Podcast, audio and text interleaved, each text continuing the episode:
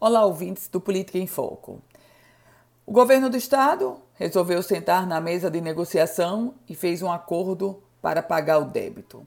A prefeitura do Natal seguiu o mesmo caminho e fez um acordo para pagar o débito com alguns dos fornecedores da rede pública de saúde do nosso estado. O detalhe: agora as cirurgias eletivas serão retomadas, mas a grande preocupação é: as cirurgias eletivas serão retomadas até quando?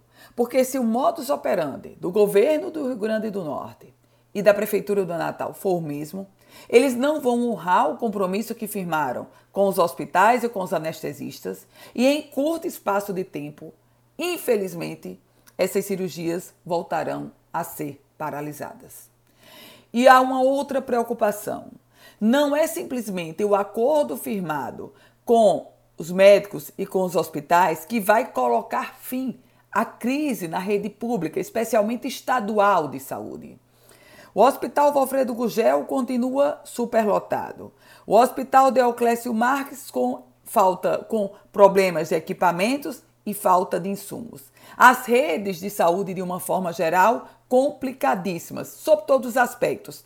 Falta pessoal equipamentos quebrados, material básico faltando. Então, o grande risco que tem é se criar uma cortina de fumaça e não conseguir enxergar o que está posto, porque o simples fato de fazer um acordo com a promessa de pagamento não vai colocar fim na maior crise já vivida pela saúde do Rio Grande do Norte.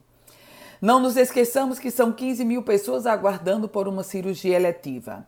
São crianças, são bebês em filas de espera por leitos de UTI, enquanto a Secretaria Estadual de Saúde tem incubadoras sem ser utilizadas. Ou seja, a Secretaria Estadual de Saúde não tem a mínima competência para colocar pessoal e operacionalizar leitos de UTI.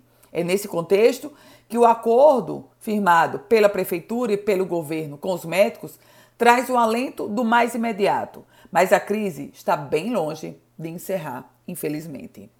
Eu volto com outras informações aqui no Política em Foco com Ana Ruth Dantas.